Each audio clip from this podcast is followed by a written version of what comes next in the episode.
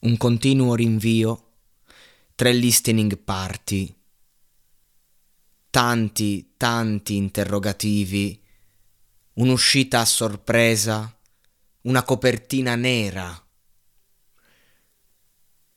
un modo di cambiare, diciamo, sia il marketing musicale attorno a te e sia di intendere un po' il concept musicale in un'epoca in cui la musica è usa e getta, una durata che sfiora quasi le due ore, il numero dei featuring vasto, se vogliamo, ci sta, ecco, non, non, è che ha fatto un disco eh, con featuring per convenienza, featuring giusti, ma che non figurano su Spotify, cioè i featuring ci sono, ma ogni canzone eh, risulta cantata solo da Kanye West. Chiaro che poi i punti eh, dei brani, quindi la parte economica, la parte pratica, perché l'artista c'è, però non, non c'è, diciamo, eh, nei, nei, i nomi non ci sono i primi artisti, no, c'è solo Kanye West. Pazzesco. Anche questa è una cosa eh, veramente fuori cosa, oggi si tende proprio a ogni traccia a mettere eh, gli artisti, anche se ti fa la strofetta. Tutte piccole cose per far capire che questo progetto Donda, che, che è appena uscito, e non si sa doveva uscire il 3 settembre, è uscito così, una domenica 30 agosto, senza preannunci ufficiali, dopo appunto che doveva uscire eh, anni fa un altro po'. Ed esce un disco che attraversa ed è attraversato da tanti generi, ma che ha fatti concreti.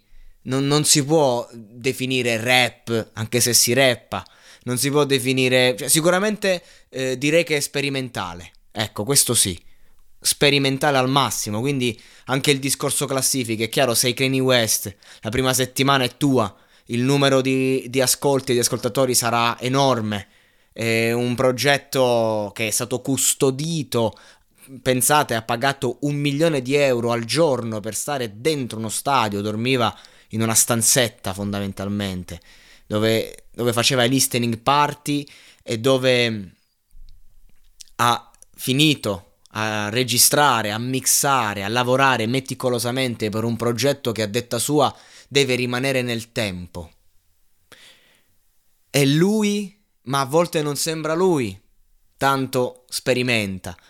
In ogni caso, le tracce sono veramente intense, sono piene di contenuti, gli artisti che collaborano eh, sono, diciamo, mh, mm, lavorano per il messaggio, non, non c'è un, eh, un menefreghismo come magari nella musica di oggi, che uno fa la strofa, fa il featuring, no, è tutto parte di un concept ben definito, di, un, di una voglia in qualche modo di cambiare il mondo, perché c'è, questo è innegabile. Poi il mondo non lo cambi neanche se sei Kanye West. Però senza dubbio che piaccia o non piaccia, perché io non lo definirei né un disco bello né un disco brutto. Lo definirei un disco complesso. Io non dovrei parlarne adesso perché non l'ho ascoltato abbastanza per poterne parlare. Quello che sto facendo è un ausilio all'ascolto, non, non, sto facendo una recensione. Sbagliate voi quando dite che faccio recensioni. A volte faccio recensioni, non in questo caso. In questo caso sto solo ehm, cercando di preparare chi vorrà ascoltare all'ascolto di questo disco che sicuramente già solo per come è stato lanciato è un pezzo di storia. E siccome non ho ancora parlato del contenuto e non mi sento neanche, non dico degno di farlo, ma quello che preferirei fare è leggervi quello che dice nella title track, che è un parlato più che un rappato, è un recitato a metà tra il parlato e il rap. E se la title track, appunto, se si chiama Donda, la traccia, vuol dire che qui in qualche modo si riassume quello che poi ha cercato di dire in tutte le tracce. E quindi andiamo a vedere un po'. Non ci potrà mai essere davvero giustizia su una terra rubata. Sei davvero per la pace e l'uguaglianza? Una domanda che lui eh, pone sicuramente a se stesso, in quanto si è isolato proprio eh, nella costruzione di questo disco eh, per lavorarci e per seguire i suoi affari. Ed è una domanda che pone a tutti quanti. Una verità. Non può esserci giustizia perché questa terra è rubata. E più passano gli anni e più questo concetto, questo furto, è palese a tutti, non bisogna neanche spiegarlo, lo sappiamo che la terra è rubata, ce ne siamo impossessati noi. E questo è un bene per noi fino a un certo punto, perché è un male, un grande male, perché non dice ce ne siamo appunto, eh, l'abbiamo conquistata, no, ce l'abbiamo rubata. E qualcosa che è rubato non ti appartiene mai pienamente o quando la mia macchina è agghiacciata, sappi che vuoi seguirmi. Le vostre leggi sono minime. Perché non pensate nemmeno a guardare il vero criminale? Questo deve cessare. Perché ci stiamo facendo ipnotizzare al suono della polizia? Ovviamente ragazzi, le traduzioni sono quello che sono, cerchiamo di fermarci sul contenuto, sul peso della parola. Ora ecco una piccola verità, apri l'occhio mentre controlli lo stereo. Prendi la parola overseer come un campione, ripetila molto velocemente, in un equipaggio, per esempio. Sorvegliante, sorvegliante, sorvegliante. Ufficiale, ufficiale, ufficiale, ufficiale da sorvegliante. Hai bisogno di un po' di chiarezza? Controlla la somiglianza. Il sorvegliante girava la piantagione. L'ufficiale è fuori, pattugliando tutta la nazione. Il sorvegliante potrebbe fermarti da quello che stai facendo, l'ufficiale ti farà accostare proprio quando ti sta inseguendo. Il sorvegliante aveva il diritto di ammalarsi e se ti ribellavi aveva il diritto di uccidere. L'ufficiale ha il diritto di arrestare e se ti difendi ti fa un buco in petto. Entrambi vanno a cavallo, dopo 400 anni. Non ho scelte. Sangue dell'agnello. Posso sentirmi un po' più forte. Vinceranno. Emblematico, difficile da capire, uno stile di scrittura che è una parabola, eh, le parabole non si possono spiegare. Ognuno vede in queste storie, in, questa, in questo sprazzo di realtà, quello che deve vedere.